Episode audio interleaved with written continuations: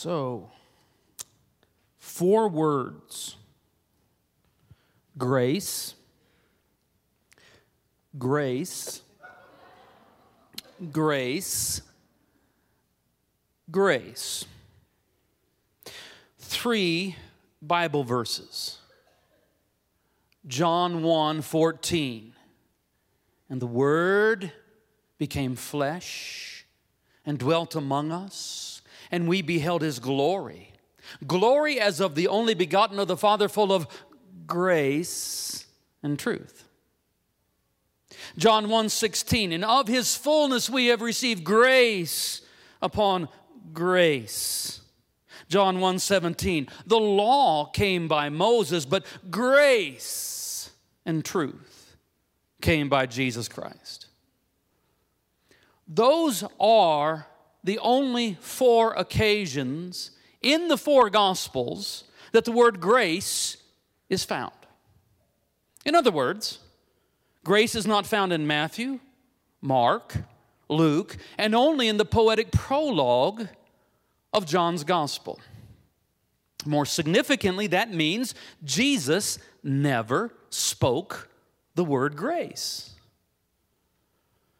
His life, however, was the very embodiment of the grace of God. Jesus was the grace of God walking in sandals, walking the world as the pardon of God. All of Jesus' actions were expressions of grace, whether it's turning water to wine or healing the leper or raising the dead. And those parables those stories of curious grace. The parables you understand are not simple illustrations. In fact, this may be simply Jesus, but there's nothing simple about the parables. The parables are not simple illustrations, much less are they lessons with a moral. They're nothing like that at all. In fact, what they really are are these fascinating, beautifully, brilliantly crafted stories that are designed to disorient us. Throw us, we begin to lose our balance when Jesus tells those stories. They always have a M. Night Shyamalan ending. Whoa, I didn't see that coming. I see dead people. Jesus wants to disorient us from the matrix of our assumptions of how the world simply is and must be. Jesus wants to disorient us with his stories that he might coax us into the parallel universe that he calls the kingdom of God. I want to talk about one of those parables. It's the parable that comes after the most popular of parables, which I would suggest is the parable of the prodigal son. The one that comes next, following immediately after that, is generally known as the parable of the dishonest manager. I would suggest, a more appropriate title might be the parable of the prodigal manager. I'll show you why in a moment. But the story itself this story of a curious grace goes more or less something like this Once upon a time, there was a very wealthy landlord. As a landlord, he had, of course, his renters. And so expansive was his operation that our wealthy landlord had a manager to oversee his affairs. But it turns out that this manager hired by the landlord to oversee his, his affairs was, we're told, wasting his possessions. The same phrase that is used for the prodigal son when he's off in the far country, wasting the father's possessions. Here we have the manager wasting the landlord's possessions. Prodigal manager. The implication might be that he was keeping it some of it anyway, for himself. We would call it embezzlement, I think, today. Well, eventually the manager is caught, brought before the landlord. The landlord says, What is this I hear? Uh, give a full accounting of what you've been doing. I want to see the books. Oh, and by the way, you can no longer be the manager. Well, the manager's got to think fast now.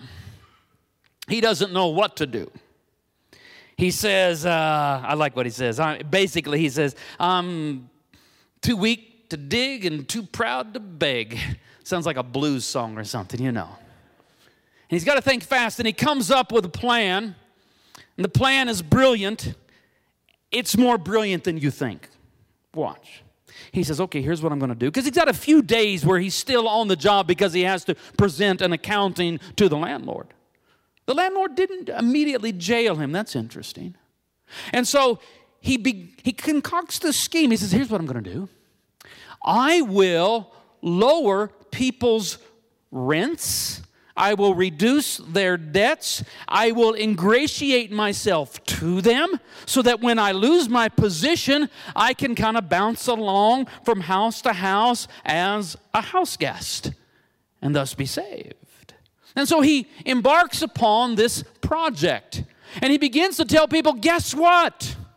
The landlord and I have been considering your situation, and we realize how, how rough things are today. Your rent is you're paying $1,000 a month. Okay, how about I tell you what, we're gonna we're gonna lower that to 500. Does that sound good to you? Yes, that sounds wonderful. And he says, now I understand that you're about two thousand dollars behind. Uh, you, you have a debt to the landlord. The landlord and I were talking about it, and we feel like you know we could at least cut that in half and make things a little easier for you. And so, what is the manager doing? He is preaching good news about the landlord to the renters. Of course, the renters hear it as marvelously good news. I'm sure they are delighted. They are happy for all I know. They throw a party. There might even be a fatted calf involved. I don't know. Finally, the manager is found out by the landlord, which, by the way, the manager always knew would happen. Now we're starting to see the real brilliance of his plan. When the landlord discovers that the manager has, of his own accord, preached to the renters that the landlord is going to have grace and mercy and reduce debts and all of that sort of thing, the landlord is in a strange position.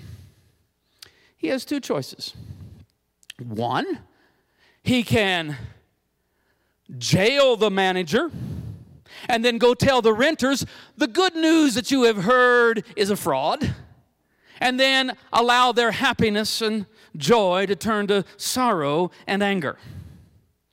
Or the landlord can play along with this shrewd guy. Just go ahead and play along with the scheme of the manager and allow this goodness to befall his renters and enjoy his new reputation as a gracious landlord. Do you see the brilliance of it? The manager is betting everything on the fact that he thinks his landlord actually is a gracious man and that he wants to be known as a gracious man. He was gambling everything on grace. Now, the question is what was the landlord like? Well, as it turns out, I think that the father of the prodigal son was gracious, the boss of the prodigal manager was gracious. The question then, though, becomes what is God like? Prodigal son had a gracious father, the prodigal manager had a gracious boss. What kind of God do we have? And I think the answer is this we have the kind of God that we preach to others to be. God will be to us as we preach Him to the other, not to us, but to the other. There's always the other, the sinner, the outsider, the one who doesn't measure up, the one who doesn't belong, the one who isn't in our tribe, the one who isn't one of us. God will be to you who you preach him to be to the other. I can see the wheels turning. I mean, what if it's true that the measure you use is how it'll be measured back to you. It is true. You can find whatever God you're looking for in the Bible. If you just say, Well, I just believe in the God of the Bible, I say, Well, which one? Because you can find Jonathan Edwards' angry God holding sinners in his hand and dangling them over the fires of hell. If you want to find that God in the Bible, I can show you where to find him. But you can also find Father Zosima's God, who is nothing other than continual self giving love. That God is to be found in the pages of Scripture also. So that leaves us with a question What is God like? Well, I take you back to where I started Gospel of John. Let's start with the first verse this time. In the beginning, you know, you got to love John, who is composing his memoir, the fourth gospel. Matthew, Mark, and Luke have done their part. But decades have gone by, and he is going to begin his memoir, his contribution to the canon of gospel with In the Beginning. You're a Jew and you start your book in the beginning. That's chutzpah. That's, you know, that takes nerve to do that. In the beginning. Because, you know, they already have a book that starts that way. In the beginning was the Word, the Logos, the concept, the idea, the logic of God. In the beginning was the Logos, the logic of God. In the beginning was the Word, and the Word was with God, and the Word was God, and the Word became flesh. Merry Christmas. The Word became flesh and lived among us, joined us, became one of us. And we saw it. We beheld it. We were there. We are eyewitnesses. We beheld His glory, His beauty, as of the only begotten of the Father, full of grace and truth. And of his fullness, we have received grace upon grace, wave after wave, crashing over us, grace, grace, grace. Now, the Torah, yes, the Torah came by Moses, but grace and truth came by Jesus Christ. One more verse, verse 18. John says, No one has seen God at any time. We want to say, well, hold on, hold on, John. What about Abraham? He saw God and had a meal with him under the oaks of Mamre. What about Jacob? Saw him at the top of that ladder, you know, there at Bethel. What about Moses? He saw God so much that his face started shining. Never mind the 70 elders that saw God on Mount Sinai and ate and drank. Isaiah saw God in the, in the temple in the year King Uzziah died. And Ezekiel saw visions of God by the river Chebar, and John says, Shut up. You don't have to teach the Bible to me. I know the Bible. I know all of that. And I agree with all of it. I accept all of it. But compared to the revelation that we now have in Jesus Christ, no one has ever seen God. The only begotten Son of God who is near the Father's heart, comes right from the Father's heart. He has explained him to us. So I prefer to preach God as love, as co suffering, self giving love. I prefer to preach God as overflowing with wave after wave of grace. I prefer to preach God as having no other disposition towards human beings than unending love. But I will have somebody call me to task. And they'll say, well, he was pretty rough. Jesus was pretty rough on those Pharisees, you know. And those scribes, those chief priests, and that bunch. He was pretty rough on them. I said, you know, you have a point there. As I watched Jesus, the grace of God in sandals, walking the world as the pardon of God. Jesus is nothing but gracious toward conventional sinners. You know, the Sabbath breaker, the adulterer, the tax collector, and that like. It seems as if, though, all of the harshness, if we can use that word, that Jesus might be able to muster is reserved for one group of people the Pharisees and the temple establishment. And what, it is, what is it about those guys? These are the ones who preach to the other a God that is ungracious and harsh and difficult to please. And the Pharisees and the temple establishment got the God that they preached to others because who is Jesus? Jesus is God among us. And to those who preached to the other, to the outsider, God is harsh and unforgiving. God was toward them very strict and very demanding. That's the story. So you can't make a morality lesson out of the parable of the dishonest manager, or else you just simply have Jesus commending a crook. What the landlord says about the dishonest manager is he's smart. Didn't say he was good. Didn't say he was just. Didn't say he was right. Said, that guy, he's smart. He knows that the only way he can be saved is for me to be gracious.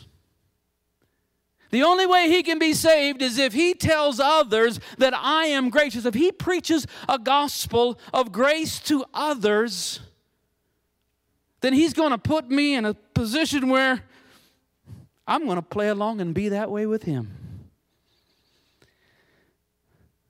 Disorienting